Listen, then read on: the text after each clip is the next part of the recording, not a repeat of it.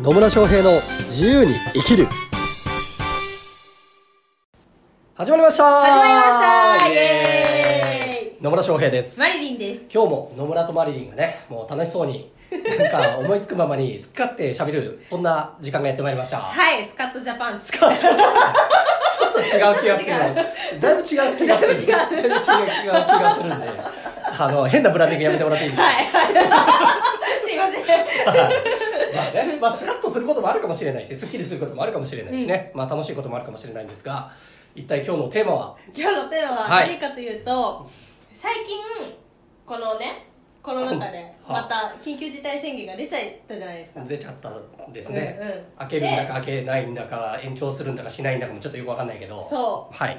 で、それで、まあ、最近飲食店のオーナーさんと関わってることが私とても多いんですけれども、飲食店の方がね、はい、でそのオーナーさんがねすごく面白い企画とかね考えるのがすごく得意なんですけどは要は何かって言ったらあ、要は何かって言ったら、新しいことをうん。考える方法って何かあるのかな。例えばねあの企画だったりとか。あ企画だったりとそうあかね。企画をすることでね、まあ、はい。売り上げを上げるとかさ、うん。なんかいろんな方法があるじゃないですか。売り上げ上げるっていうのでも、はい。なんか、まあ、細かく言うと、まあ、こういうコロナ禍だったりとか、まあ、よ予想しないハプニングはい。が起こった時に、どういうふうにそれを回避してさらに自分が進みたい方向に行けるのかなっていう方法を教えてくださいっていう感じです 教えてくださいっていう感じなんですね。はい。はあ、なるほどね。まあちょっと予想外、予想外ね、まあコロナもね、もう1年ぐらい経ってるから、うんどうなるかはある程度予想予想って言って当たるかどうかは置いといたとしてうん。可能性は考えて、あらかじめ行動しとくことが良かっただろうなとは思いますね。そうですね。うん。まあ、とはいえ、えっと、それが本当始まりの頃始まりの頃2020え20年？2020年。年の、ね、年明けからなんなんちゃかんちゃになって、うん。っていう時は結構突発的だったからみんなうろとえたとは思いますけどね、はい。でそこからまあ1年経つ中でもなんか完全にそれがそのコロナっていうような問題がなくなるかどうかっていうのは分かんない状態だったわけじゃないですか。そうですね。1年ぐらいね、うんうん。でもなんかいや大丈夫でしょうっつってやってるのか いやこのまま行くかもしれないから手を打ってるのかっていうのは違ったりしますね、うんうんうん。うん、でまあその中で、えっと、その飲食店のオーナーさんは新しい手を打とうとしている。そうですね。っていう感じなんですかね。はい。はあ、なるほどね。えちなみになんかすでにもう新しい手とかを打ってらっしゃるんですか？新しい手は打っててなんかウーバーイーツみたいな。店舗を持たないバーチャル店舗的なやつでなんかやろうかなっていう話とあとはそのなんだろう箱があるだけお店があるだけになっちゃうからうん、なんかそのお店があるだけだとすごくもったいないじゃないですかいろんなおそうですね。金を生み出さないのでその時間帯うん、なのでそうじゃなくてなんかそこで企画か何かをしてで、まあ、人が集まったりとかで人が集まっていろんなねあの物産だったりとかっていうことをやると、まあ、いいものにつながったりとかするじゃないですか。はい。だからそういうのをやりたい、まあ、マルシェ的なものをやりたいねっていう話を。なんかなんかちっちゃい店舗というかが一斉にそ並ぶみたいな、うはい。マルシェ的な。っマルシェ的な。ていうのもまあ一つあるでしょ。うね、っていうので、まあこれね本当ビジネスの形態によって全然変わってくるとは思うんですけれども、えっ、とまずあこれ私のおすすめね。はいはい。おすすめね。それなんですけど基本的にはあの固定費がかかるビジネスには結構リスクが伴うので。そうですね。答えはね。そう。だから例えば箱箱要は店舗っていうのを持ってたりとか、オフィスっていうのを借りてたりするとそれだけで毎月の家賃がかかったりするので、うん。そこはやっぱねもともとこうリスクとして考えておいた方がいいです、うんうんうん始める前にね。そうそうそう。っていうのがある。まあ今回はね今回というか1年前とかだと本当突発的だったから、うんうん。どうしようっていうふうにはなるのかもしれないんだけど、まあ、そういうことも起こりうるのでうん。どちらかというとその店舗型要は、えー、とそのきょ固定費がかからないビジネスも持っとくことがおすすめではありますね。そうですね。はい、ということをもう踏まえた上でですよ、まあ、うんなのであの初めて起業する人とかっていうことからするとやっぱねなるべく固定費を抑えるとか、あと利益率の高いビジネスをするっっていうところからまず始めることをお勧めはします。はい。っていうのがまず前提としてありますよと。で、とは言いつつ、もうすでにお店持っちゃってる人とかは、うんうん。とはいえねみたいなんでじゃあ新規事業をどうしていくのかっていうことだったりっていうのを考えていくことにはなると思います、うんうん。でえっ、とまあ本当ね考えられることはたくさんあるたくさんあるんですよ。うん。いろんな手もね、うん。まあ、それこそ全然違うビジネスに行くっていう手もあったりはするんですが基本的にあの新、まあ、この場合で言うと要は新規の事業をやるっていうようなイメージですよね、うんそうですね。今までその飲食店をやってたところからまあまあ宅配にするっていうのも一つまあ新しい事業形態っちゃ事業形態だし、うんうん。あとその店舗のお店のスペースを使うっていうのもまあ新規事業っちゃ新規事業っていう感じですよね、なので、まあ、その発想もすごくよくてっていうのは何かっていうとすでに持っているリソースをうん。何かに使えないかっていう発想になるのは一つおすすめの考え方ではあります。そうですね。うん、なんか全く違うことをいきなり始めたりすると本当ね。さらにリスクをかぶるみたいな。やったことないけどとりあえずやってみようみたいになるとさ。もう意味わかんねえみたいになって。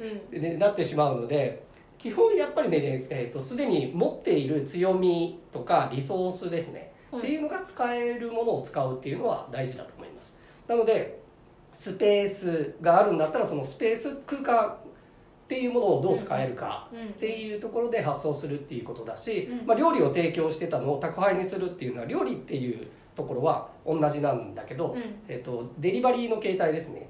要はあのお店でそのまま出すのか、うんうん。違うところまで持っていくのかっていうところでしその食事料理っていうところのリソースは使えるうんっていう発想で考えるっていうのは一つあると思います。はい。であとあるのはすでに来ているお客さんたちに何かできないかっていう発想を考えてもいいかなっていうところですうんうん。ね、なるほど。うん。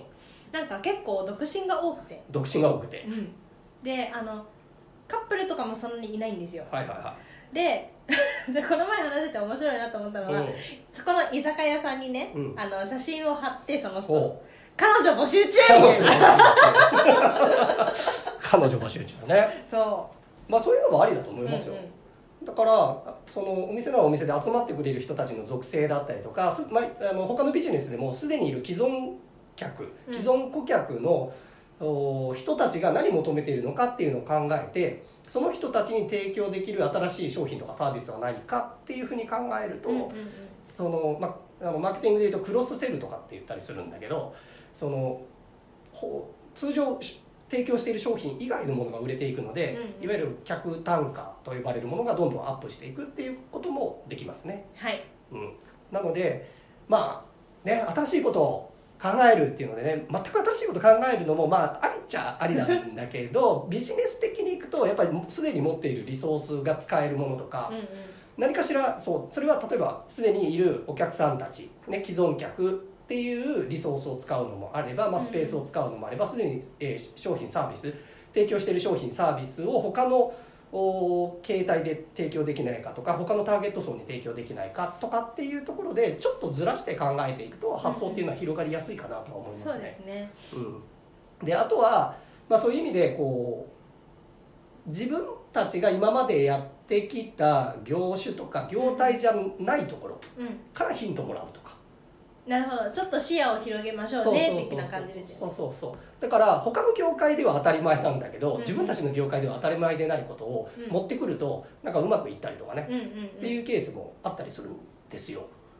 なのでそうそう。なんかね業界のなんか常識にとらわれるんじゃなくて、うん。異業種からなんかアイデアをもらってくるとそれが意外とうまくいくとかっていうケースもあったりするのうんで、うんうんまあでもいずれにしろそうねやっぱり自分たちが持ってるすでにあるリソースっていうのを洗い出した上でそのリソースを他に活用できないかっていうふうに考えていく方がより具体的なアイデアは出てくると思うし、そうですね。うん、うんでしかもこう強み使えるわけだから、うんうん。ゼロからねもう一回立ち上げるのって。結構ねね。エネルギー使いそうますよね。そう使うけど、うん。でもすでにあるリソースを使えればある程度、うん。まあそれがなんか 10, あの10点満点中3点なのか5点なのかは置いといたとしてもなんかスタートしやすいわけですよ、うんうんうんっっていうところがあるのでぜひねこうすでにあるリソースは何なのかなっていうところから発想してじゃあ、えー、とこういうお客さんが集まってるからこういうイベントをやろうとかねサービスを提供しようとか商品を提供しようとかっていうのもあるだろうしデリバリーの形態を変えようっていうのもあるだろうし、うんうん。っていうような感じでねあの本当はすでにあるリソースをまずは洗い出す。そしてそれをこう違う視点で置き換え置き換えるというかな違う領域に適用できないかっていうのを考えるのがまあおすすめですね。はい。はい。っていうようなところでよろしいでしょうか？大丈夫です。ありがとうございます。大丈夫です。